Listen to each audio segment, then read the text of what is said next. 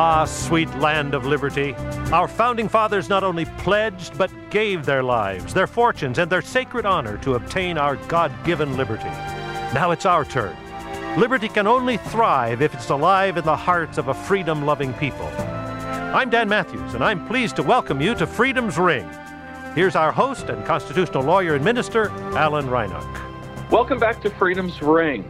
The subject today is a very sobering one because the status of religious freedom around the globe is really cause for considerable concern.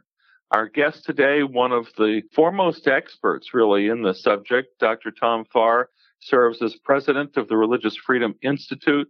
He has been working on global issues of religious freedom and persecution for a couple of decades now, including a decade spent at the U.S. State Department Office of International Religious Freedom. Dr. Farr, thank you for being with us on Freedom's Ring today. Delighted to be with you. Thanks for having me. Well, you know, let's start just kind of with the numbers. The most recent Pew analysis of global religious freedom is really shocking, isn't it?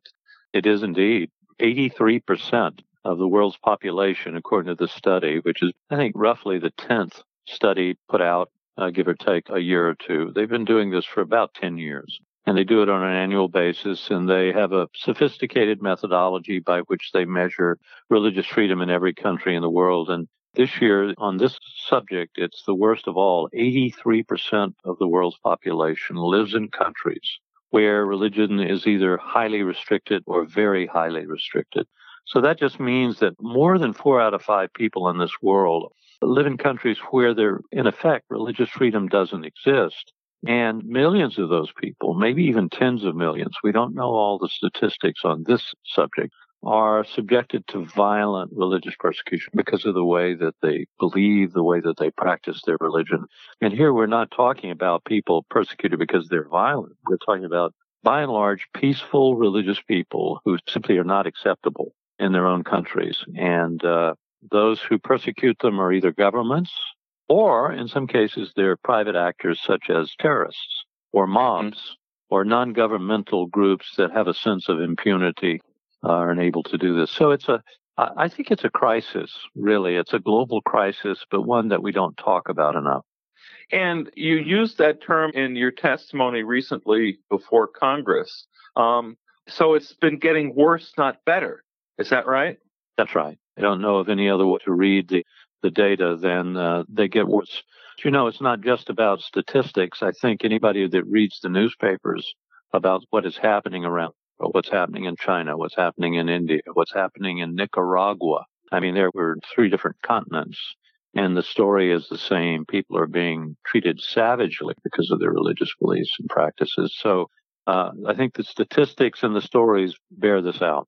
It's getting worse one of the most shocking stories that we really haven't found someone to to talk about here on Freedom's Ring has to do with the treatment of a large Muslim minority uh, in China. Uh, what can you tell us about these uh, re-education camps and what the Chinese government is doing there? Right. Uh, well, for those that aren't familiar with China, it is divided into provinces like many countries are. And the Northwest province, Xinjiang province, is made up mainly of its Uyghur minority, which is an ethnic designation. The Uyghurs, they are uh, uh, sort of Central Asian people who have, as I say, an ethnic characteristic, but the vast majority of these people are Muslim. So we refer to the Uyghur Muslims of China. They've been there for a long time. They're citizens of China, but the Chinese have never quite accepted them. There are other non Uyghur Muslims in China that are part of the ethnic majority. But the Muslims of this province are being treated so viciously by the Chinese government that, as you say, it's a shame that uh, we don't know more about it. But let me just tell you a little bit about it. Uh, the Chinese have historically had what they call euphemistically re-education camps. Anyone who knows history, their blood should curdle when they hear that phrase.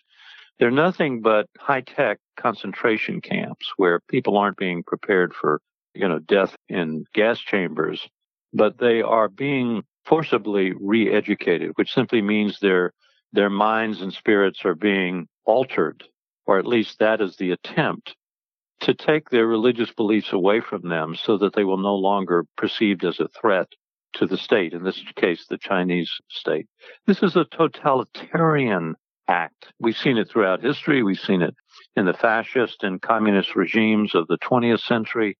There's nothing deeply mysterious about it. What is mysterious is that it is happening today and we're not talking about it. It's not, generally speaking, in our newspapers. Uh, it is a subject of our foreign policy, but it hasn't generated nearly enough, and certainly in my view, enough attention about what we should be doing about it. People are being rounded up and put into these camps, and there may be as many as a million of them in these camps. A million people in these re-education camps, yeah. essentially concentration camps.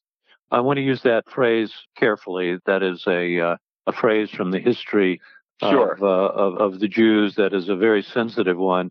I don't mean to say that they're being starved to death and put into, you know, killed with gas chambers.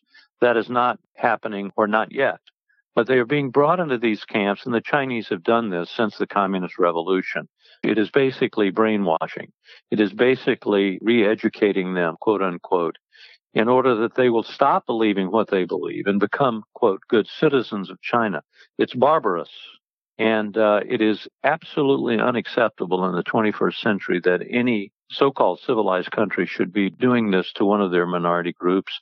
And it is a religious issue as well as an ethnic issue. It has political overtones, it has ethnic minority overtones, but it's also a rejection of the way these people worship and mm-hmm. believe. And that is absolutely unacceptable or should be to all Americans. So you mentioned there in passing that um, American foreign policy is trying to address this issue, you know, kind of as an outsider, you know, onlooker to the way our country relates to other countries. It's always seemed to me that economic concerns have trumped human rights and religious freedom concerns. Now, you've obviously been on the inside of trying to shape policy for a number of years. Um, I'm sure there's a, you know, an ebb and flow here as far as the significance of human rights.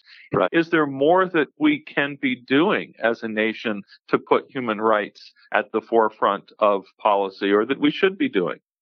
Well, I think there is. And one of the things that I think this administration is probably doing better than its predecessors, is raising the issue rhetorically, making a, a major bone of contention, if I might. Uh, this is not being done necessarily by the White House, but it is being done by the State Department, particularly by the man that is in charge of our international religious freedom policy, Sam Brownback. He's the ambassador at large for international religious freedom. Uh, he has uh, he's been in office now for uh, gosh, coming up on a year. He's really done some very very good things, and he is pressing on this and other issues involved. However, I think your the preface to your question, the economic interests that we have and the other interests we have, are very important to acknowledge. Uh, if you think about it, if we all agreed, and we don't, but if we did all agree that China is a very bad human rights violator and we need to do something about it, the question of what we could do is a very interesting one. I mean, the, China owns a lot of our debt, so to speak. It's like going to the person that holds your mortgage and trying to convince them to change their behavior. It's very difficult to do. And I don't want to suggest that our foreign policy could simply say different things or have different uh, you know, talking points. That's a good State Department phrase. And we could get this done, that we could get the Chinese to change their behavior. Because that's really what we're talking about here. And right. it's not just the Uyghur Muslims, it's the Tibetan Buddhists, it's the Protestants and the Catholics and the others who suffer much more periodically and less systematically than the Uyghurs are now. Nevertheless, the question comes down what do you do about this? And it's not easy. It's not easy for a lot of reasons. One is they are a huge country. They are not going to be dissuaded, in my view, by economic sanctions. I mean, it's like a drop in the bucket. And, you know, we could cook up a regime. I think we should do targeted economic sanctions or other kinds of sanctions on individual Chinese officials that we can determine are in charge of a particularly savage policy. So we we deny them visas to come to the United States. You Dr. Farr, but, I was intrigued by something in your report about essentially con- showing the Chinese and convincing them with hard data of the benefits of right. religious freedom. I think and, that's where I'm, where you have and, to end up. And you know, this is something though that is also relevant to how we deal with local governments on land use issues right here at home because they want to tax religious property because they value that for tax purposes more than they do for uh, the contributions that churches are making to the community. So this is kind of a universal issue, it seems to me, is is understanding the value of religion and religious diversity in religious communities uh, and what they contribute to society. You're absolutely right, and this is exactly where I wanted to go. It it's true of any government. If you have an entity within your government that you're persecuting and you and you learn that if I leave them alone, this is not exactly religious freedom, but it would be a start. Just back off, leave them alone. They will become economically productive and solve other problems that you have. Everybody has the problem. Everybody, whether we're talking about a, a local U.S. municipality or a, the Chinese government, they have it in spades the need for economic growth, sustained economic growth. Religious people can contribute to that. And there's plenty of evidence. I think it's common sense. William Penn, the founder of Pennsylvania, who was a Quaker and who established religious freedom in the early years of that colony, said, Come to Pennsylvania colony. We have religious freedom. It's good for business. It worked. He didn't have to have studies to understand that. But we do have the studies because it makes sense. So if you, if a religious community can convince the governing authority, that we can help you in things that you need done. Here, I'm not speaking of cracking down on other groups or totalitarian policies. I'm talking about things that everybody needs. And as I say, economic growth is one of them. This is something I think that we have not done well in our foreign policy, but we could do. And it isn't something that governments can, can simply make happen. But the United States government is uniquely positioned to establish a kind of permanent working group or some other institution that has Chinese and is permanent, first of all, but it has Chinese participation at all levels. And the U.S. government could bring in scholars, present the evidence, including Chinese scholars, about how this could have an impact on their society. This isn't something you do in one week or even one year. It is something that over time could convince the Chinese. Even yes, I can hear maybe some of your listeners are saying, you mean the Chinese communists might be convinced? Yeah, let me tell you why I say that. After the Cultural Revolution, which you may recall was the time when Mao Zedong attempted to starve the Chinese into communism and to kill religion literally. He failed at that, and his successor, Deng Xiaoping, when he decided that China needed economic growth and that communism was not going to cut it, he started a saying. This is important in China. He said, To get rich is glorious. And those few words began a revolution in China. It's a very practical point that I'm making here. Mm-hmm. If you need something, uh, the fact that you're a, an authoritarian or totalitarian government can help.